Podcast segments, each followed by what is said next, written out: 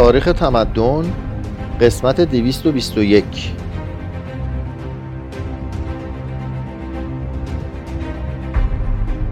فصل 29 از جلد دوم تسلیم فلسفه.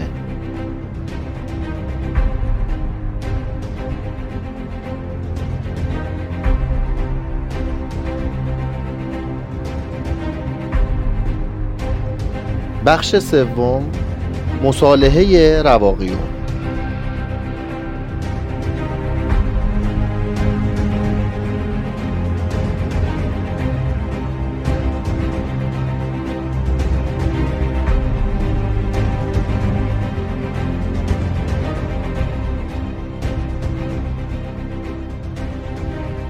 چون تعدادی روزافزون از پیروان اپیکور فلسفه او را پیروی از لذات شخصی تفسیر می کردند مسئله اساسی علم الاخلاق یعنی زندگی خوب چیست؟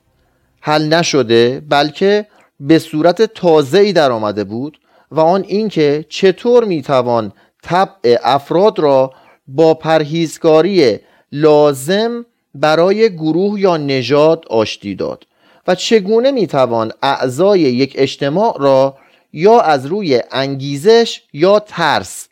وادار به کف نفس و از خودگذشتگی که لازمه ادامه حیات اجتماعی است نمود.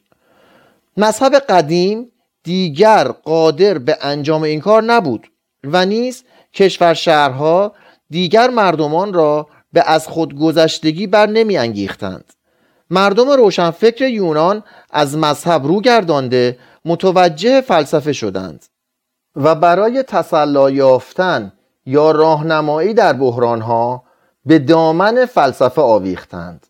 از فلسفه انتظار داشتند که عقایدی دنیایی عرضه کند که به خلقت انسانی در عرصه وجود معنا و ارزش بخشد تا بشر بتواند بدون وحشت به مرگ مسلم بنگرد.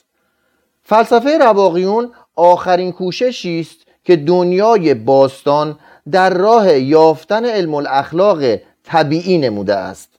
زنون یک بار دیگر کوشید تا وظیفه ای را که افلاتون در آن شکست خورده بود به انجام رساند. زنون اهل کیتیوم قبرس بود. ساکنان شهر قسمتی فنیقی و اغلب یونانی بودند. زنون را گاهی فنیقی و گاهی مصری خواندند. آنچه مسلم است وی از والدین یونانی و سامی بوده است. آپولونیوس سوری او را مردی لاغر دراز و سیاه چهره توصیف کرده که سرش به یک طرف متمایل بوده و ساقهای ضعیفی داشته است و آفرودیته با وجودی که هفایستوس از او زیباتر نبود حتما او را به آتنا تسلیم می کرد چون در زندگی آلودگی هایی نداشت در اول کار تجارت خود ثروت زیادی اندوخت و گویند چون برای اولین بار به آتن وارد شد بیش از هزار تالنت پول نقد داشت.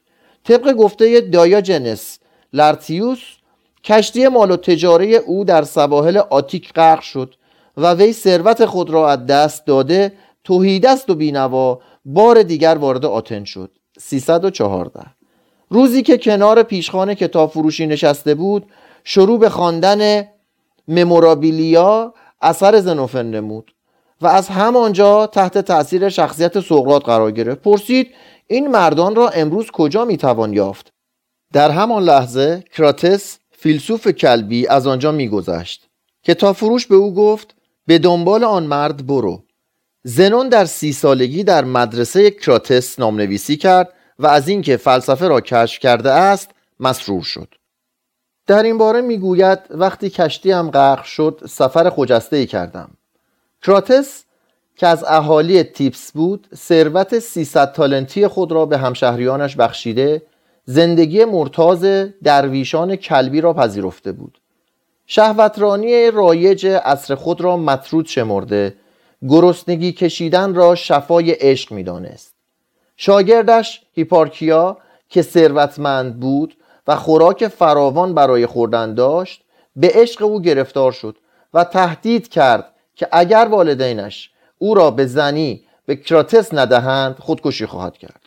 والدین او به کراتس التماس کردند که او را منصرف کند و او نیز کیسه گدایی خود را زیر پای او انداخته گفت این است تمام ثروت من. اکنون فکر کن که چه می‌کنی؟ ولی وی معیوس نشد. خانه و ثروت خود را رها کرد لباس درویشی پوشید و رفیقه یک کراتس شد. گویند مراسم عروسی را در ملع عام انجام دادند اما زندگیشان نمونه از صمیمیت و وفاداری بود. زنون سخت تحت تاثیر سادگی زندگی کلبیان قرار گرفت و به آن علاقه من گردید. اینک پیروان آنتیستنس فرانسیسیان دنیای باستان بودند. فرانسیسیان فرقه از کاتولیک های رومی که در آغاز در فقر میزیستند و هیچ گونه تملکی نداشتند. خود را به فقر و امساک عادت می‌دادند. هر جا می رسیدند می خوابیدند و از صدقه مردمی که پرکارتر از آن بودند که ادعای تقدس نمایند امرار معاش می کردند زنون رؤوس نکات اصلی اخلاقیات خود را از کلبیان گرفت و دین خود را به آنان نیز کتمان نمی کرد در اولین کتابش جمهوریت چنان زیر نفوذ آنها بود که اجتماعی اشتراکی و بیدولت را پیشنهاد کرد که در آن نه پول بود نه مال نه ازدواج و نه قانون. پس از اینکه دریافت این مدینه فاضله و پرهیزگاری کلبیان امکان پذیر نیست کراتس را رها کرد و به آکادمی رفت و شاگرد زنوکراتس و ستیلپو مگارایی شد. قاعدتا میبایستی که آثار هراکلیتوس را خوانده و از آنها تأثیر پذیرفته باشد زیرا پاره ای از نظرات او را آتش آسمانی به منزله روح بشر و کائنات ابدیت قانون کون و فساد مکرر دنیا در مکشب خود وارد کرده است. لکن عادت او این بود که بگوید که بیش از همه به سقرات مدیون است که سرمنشأ و ایدئال فلسفه رواقیون بوده است. زنون پس از سالها شاگردی متواضعانه بالاخره در سال 301 مدرسه خود را دایر کرد و همانطور که زیر رواق پویسیله قدم می‌زد درس می‌داد. فقیر و غنی را یکسان میپذیرفت ولی جوانان را راه نمی‌داد و عقیده داشت که فقط مردان بالغ می توانند فلسفه را درک کنند. چون جوانی بسیار سخن می گفت به اطلاع او می رسان که دلیل اینکه دو گوش داریم و فقط یک دهان آن است که کمتر بگوییم و بیشتر بشنویم. آنتیگونوس دوم هنگامی که در آتن بود سر درس او حاضر شد. از سر تحسین دوست او گردید. پند او را خواستار شد. اقوایش کرد تا مدتی در تجمل زندگی نماید و دعوتش کرد تا برود و در پلا میهمان او باشد. زنون عوض خواست و به جای خیش شاگردش پرسایوس را فرستاد. چهل سال در همان رواق تدریس کرد. زندگیش آنقدر با تعلیماتش موافق بود که عبارت کارتر از زنون در یونان ضرب المثل شد. علا رقم نزدیکی او با آنتیگونوس مجلس آتن کلید دیوارها را به او داد و مجسمه و تاجی برای او تصویب کرد. متن تصویب نامه از این قرار بود. از آنجا که زنون اهل کیتیوم سالهای متمادی عمر خود را در شهر ما صرف آموزش فلسفه کرده و از هر لحاظ مرد شایسته است و تمام جوانانی را که در مصاحبت او بوده اند به شکیبایی و پرهیزگاری ترغیب نموده و زندگی خودش نمونه بسیار ممتازی از این پرهیزکاری و اعتدال بوده است. بنابر رأی مردم زنون مفتخر می شود و تاج طلایی به او هدیه می گردد و مقبره ای در سرامیکوس به خرج دولت برای او بنا می شود. لاertius می‌گوید در سن 90 سالگی به این ترتیب وفات یافت که هنگامی که از مدرسه بیرون می‌رفت پایش لغزید و انگشتش شکست. مشتی بر زمین کوبید سطری از نیوبه خواند. من که میآیم چرا این‌سانم می‌خوانی و بلافاصله خودش را خفه کرد. کار او را در رواق دو نفر از یونانیان آسیایی نخست کلینتس آسوسی و سپس کریسیپوس سولی ادامه دادند. کلینتس مشت‌زنی بود که با چهار دراخما به آتن آمد و مدتی عملگی کرد و اعانه صندوق تعاون را نپذیرفت. 19 سال زیر نظر زنون به تحصیل پرداخت و زندگی خود را در کار و کوشش و فقر مرتاضانه گذراند. کریسیپوس دانشمندترین و برومندترین شاگردان مدرسه بود و با عرضه 750 کتاب که دیونوسوس هالیکارناسوسی آنها را نمونه ملالانگیز روشنفکری می‌خواند مکتب رواقیون را شکل تاریخی داد. پس از او مکتب رواقی در سراسر خاک یونان توسعه و به خصوص در آسیا طرفداران زیاد یافت.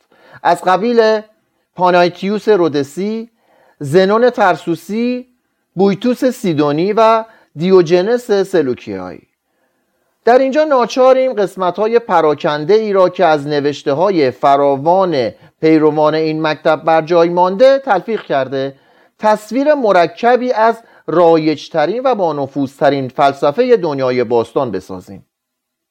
احتمالا کریسیپوس بود که مکتب رواقی را به منطق علوم طبیعی و علم الاخلاق تقسیم کرد.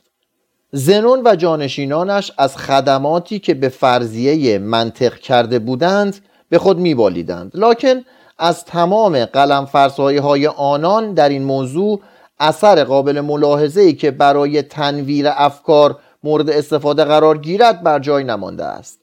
مگر آنجا که مقداری بر اصطلاحات افزوده اند. مثل خود کلمه لاجیک یا منطق. آریستو شاگرد زنون منطقیون را همانند کسانی می‌داند که خرچنگ دریایی می‌خورند. یعنی کسانی که برای یک خورده گوشت که زیر آن همه استخوان پنهان مانده خود را سخت به زحمت میاندازند. رواقیون با اپیکوریان هم عقیدند که دانش مولود حواس است و امتحان نهایی حقیقت را منوط به ادراکاتی می‌دانند که از روشنی یا تکرار خود را به مغز میقبولانند. در این حال تجربه لزوما به معرفت منتهی نمی شود زیرا بین عقل و ادراک عواطف و شهوات قرار گرفتهاند و ممکن است تجربه را به اشتباه منحرف سازند چنانکه اشتیاق را به رزیلت تبدیل می کنند عقل عالی ترین وجه امتیاز بشر است و از خردی اصیل یا لوگوس مولد که عالم را اداره می کند سرچشمه می گیرد. خود دنیا مانند بشر هم کاملا مادی و هم ذاتا آسمانی است. هر چرا حواس ما دریافت می کنند مادی است و فقط می توانند موجد یا پذیره عمل واقع شوند. کمیت ها و کیفیت ها فضیلت ها و شهوات روح و جسم خدا و ستارگان همه و همه اشکال یا فرایندهای مادی هستند که فقط از حیث درجه زرافت توفیر دارند وگرنه اساسا یکی هستند. از طرف دیگر هر ماده ای کلا پویا و پر از حرکت و نیروست.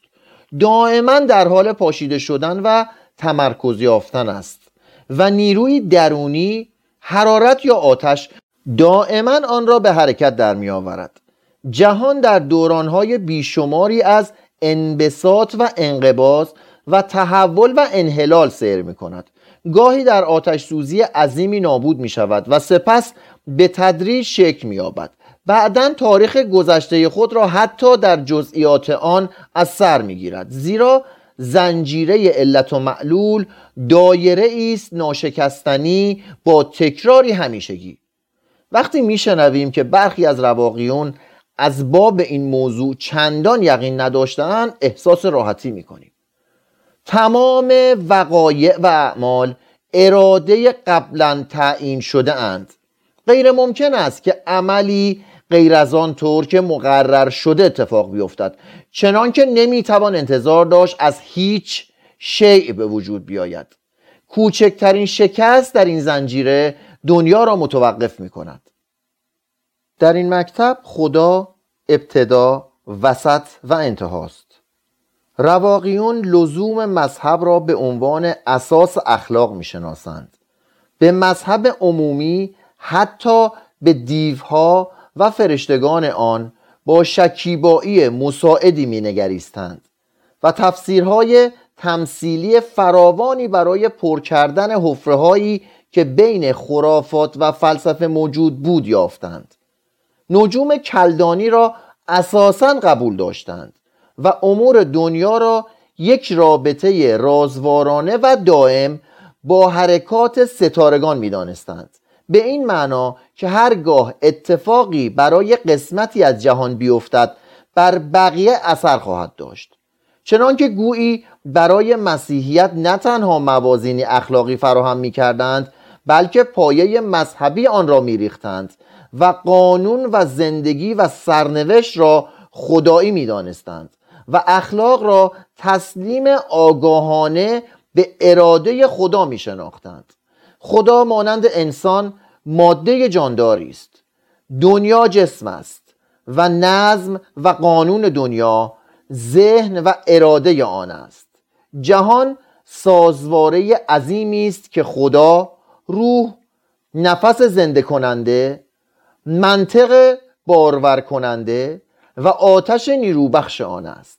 گاهی رواقیون خدا را غیر وجودی تصویر می کنند و اغلب او را الهیتی می دانند که کیهان را با شعور بینظیر خود طراحی و راهنمایی می کند اجزای آن را در جهت هدفهای اقلایی با هم مرتبط می سازد و نفع هر چیز را عاید مردان نیکوکار می نماید کلینتس او را با زئوس یکی می داند و ضمن سرود نیایشی که در خور اخناتون یا اشعیاست او را می ستاید تو را ای زئوس بیش از سایر خدایان می ستایند نامهایت بیشمار است و قدرتت ابدی. آغاز جهان از تو بود و با قانون بر همه موجودات حکم میرانی. ما مخلوق توییم و ستایش تو را سزاست. این است که سرود خانان تا ابد قدرت تو را می ستاییم. نظام عالم مطیع اوامر توست. همچنان که به دور زمین می گردد با انوار کوچک و بزرگی که در هم می شوند ای پادشاه ابدی همه تو بزرگی تو قادری نه در این دنیا نه در آسمان ها و نه در دریاها بدون اراده تو جز آنچه شریران از نفهمی می کنند کاری انجام نمی شود اما با اراده و قدرت تو حتی تبهکاران به راه راست می روند و آنچه ناراست است راست و بیگانه خودی می گردد و این چنین از همه رنگ در این دنیا گرد آورده ای و بد و خوب را کنار هم گذارده ای که امرت همه جا و در همه چیز یکی باشد. مطاع برای همیشه. پلیدی را از روح ما بزدای تا بتوانیم افتخاری را که به ما داده ای به تو بازگردانیم.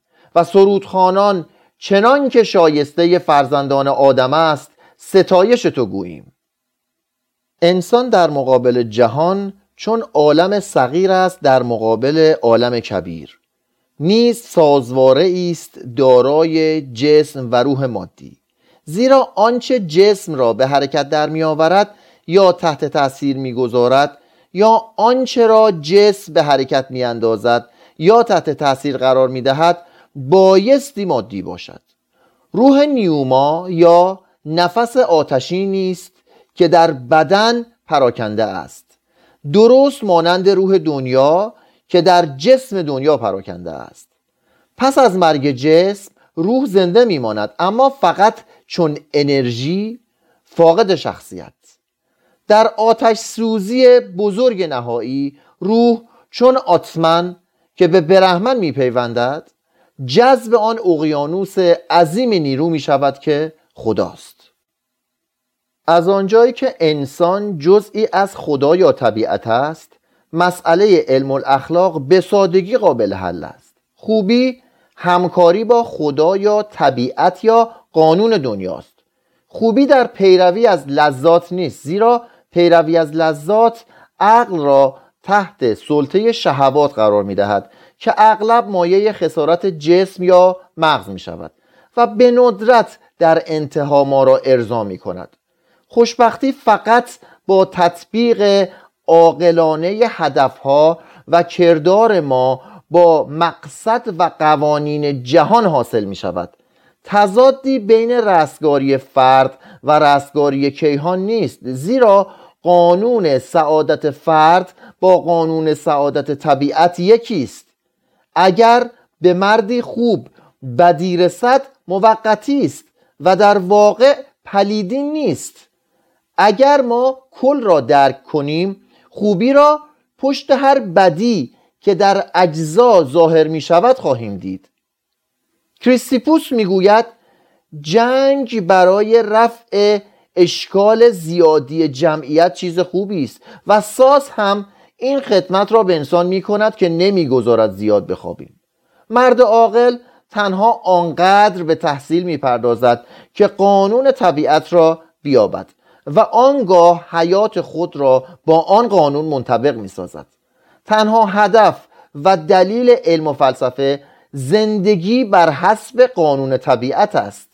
کلینتس تقریبا به زبان نیومن اراده خود را تسلیم خدا می کند تو ای خدا تو ای سرنوشت من مرا رهبری کنید. به آنجایی که اراده کرده اید و من با شادی از دنبال شما خواهم آمد. حتی اگر چون مرتدی با شما از سر ستیزه دراییم سرانجام ناچار از تسلیم و پیروی از شما هستیم. بنابراین پیرو فلسفه رواقی از تجمل و پیچیدگی و کشمکش های اقتصادی و سیاسی احتراز دارد. به کم قانع است و بدون شکوه و شکایت مشکلات و ناامیدی های زندگی را میپذیرد.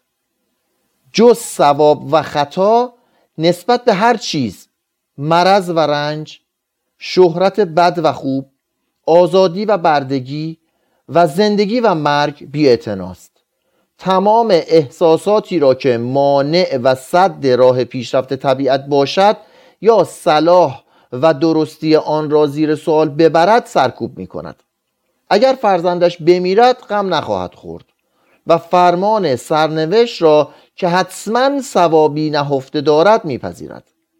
او چنان به دنبال آپاتیا یا فقدان احساسات می رود که آرامش ذهنش را در مقابل تمام حملات و ناملایمات سرنوشت ترحم و عشق حفظ کند. کریسیپوس پیشنهاد می کرد که مراسم دفن خیشانی که فوت می کنند به ساده ترین و آرام ترین صورت انجام گیرد. به نظر او حتی بهتر بود اگر از گوشت آنها به جای غذا استفاده شود. او معلمی سختگیر و مدیری بیرحم خواهد بود. معنای دترمینیسم غذای محتوم این نیست که خود را تسلیم مسامحه کنیم بلکه باید خود و دیگران را اخلاقا مسئول هر عملی بدانیم که از ما سر می‌زند. وقتی زنون غلام خود را به سبب اینکه دزدی کرده بود می‌زد و غلام که مختصر دانشی آموخته بود گفت سرنوشت من این بود که من دزدی کنم زنون جواب داد و سرنوشت نیز این بود که من تو را بزنم. رواقی پاکدامنی و تقوا را پاداش خود و وظیفه بی چون و چرا و حکمی قطعی می‌داند که از شرکت او در الهیت حاصل شده و در بدبختی و ناملایمات خیشتن را با این خیال تسلا می دهد که با تبعیت از قانون الهی بالاخره به صورت خدا در خواهد آمد. او چون از زندگی خسته شد و دانست که ترک آن موجب خسارت دیگری نمی شود با خودکشی مخالفت اصولی ندارد. کلینتس پس از رسیدن به سن هفتاد سالگی روزه درازی گرفت و سپس با گفتن اینکه از نیمه راه باز نخواهد گشت آنقدر به روزه خود ادامه داد تا مرد. با این همه رواقیون مخالف معاشرت و شرکت در اجتماع نیستند. مانند کلبیون از فقر به خود نمی بالند و در گوشگیری و انزوا چون اپیکوریان مبالغه نمی کنند ازدواج و خانواده را امری لازم می شمرند ولی عشق خیالی و توهمی را نمیپسندند. رویای مدینه فاضله ای را در سر میپرورانند که در آن زنان اشتراکی هستند. حکومت را حتی به صورت پادشاهی میپذیرند. خاطره خوشی از کشور شهرها ندارند و مرد عامی را سادلوهی خطرناک میشمرند حکومت آنتیگونوس ها را به سلطنت جماعت ترجیح می‌دهند. در واقع به هیچ حکومتی توجه خاصی ندارند. دلشان می‌خواهد که همه مردمان دنیا فیلسوف باشند تا قانون لازم نباشد. برخلاف افلاتون و ارسطو کمال را نه در اجتماع خوب بلکه در فرد خوب می‌بینند. در امور سیاسی ممکن است دخالت کنند و هر عملی را که هرچند به صورتی ناچیز در جهت آزادی و حفظ شعون انسانی باشد مورد حمایت قرار می دهند ولی هرگز به خاطر جاه و مقام خوشبختی و آسایش خود را فدا نمی کنند ممکن است جان خود را در راه میهن خود بدهند ولی تن به آن نوع میهن دوستی که مانع وفاداری آنها به تمام بشریت باشد نمی‌دهند. رواقی شهروند تمام دنیاست. زنون که در رکهایش احتمالا خون یونانی و سامی هر دو جاری بود مانند اسکندر مشتاق بود که حدود نژادی و ملی شکسته شود و گرایش بین المللی او انعکاسی از اتحاد زودگذری بود که اسکندر در مشرق مدیترانه به وجود آورد. زنون و کیرسیپوس امیدوار بودند که بالاخره تمام آن جنگ های بین دولت ها و اختلافات طبقاتی جای به اجتماعی خواهد داد که در آن نه ملیت نه طبقه نه غنی و فقیر و نه ارباب و غلام خواهد بود و فیلسوفان بدون فشار حکومت خواهند کرد و مردم چون برادر و اطفال یک خدا با هم خواهند زیست. فلسفه رواقی فلسفه شریفی بود و بیش از آنچه شکاکان امروزی متوقعند قابلیت عمل داشت. رواقیون تمام عناصر فکر یونانی را در آخرین کوشش ذهن مشترک آن عصر یک جا جمع کردند تا نظامی اخلاقی بسازند که از طرف تمام طبقاتی که کیش قدیم را رها کرده بودند پذیرفته شود و گرچه پیروان راستین آن اقلیت کوچکی بودند همان تعداد معدود هر جا بودند نمونه بودند. رواقیون چون آینهای مشابهی در مسیحیت یعنی پیروان کالوینیسم و پیرایشگران نیرومندترین مردان اخلاقی اصر را به وجود آوردند. هرچند که از لحاظ نظری مکتب رواقی خشن و ملازم کمالی بیرحم و انتظاعی بود در عمل مردانی شجاع پاکدامن و خوشنیت به بار آورد و چون کاتو کهین اپیکتتوس و مارکوس آورلیوس نظام قضایی روم را برانگیخت تا قانونی برای ملیت‌های غیر رومی وضع کند و تا ظهور مذهبی جدید اجتماع قدیم را یک پارچه نگاه داشت.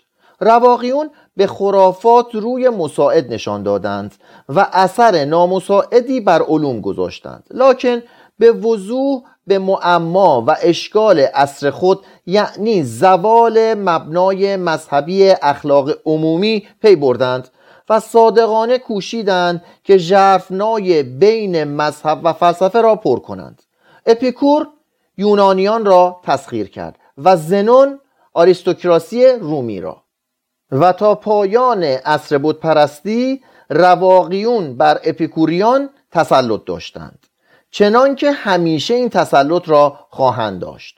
چون مذهب جدیدی از آشوب و هرج و مرج اخلاقی و فرهنگی دنیای محتظر هلنیستی تشکیل یافت راه پیشرفت آن توسط فلسفه هموار شد که لزوم ایمان را شناخته مکتبی در ریاضت سادگی و کف نفس تبلیغ می کرد و همه چیز را در ذات اهدیت می دید فردا شب قسمت چهارم بازگشت به سوی مذهب.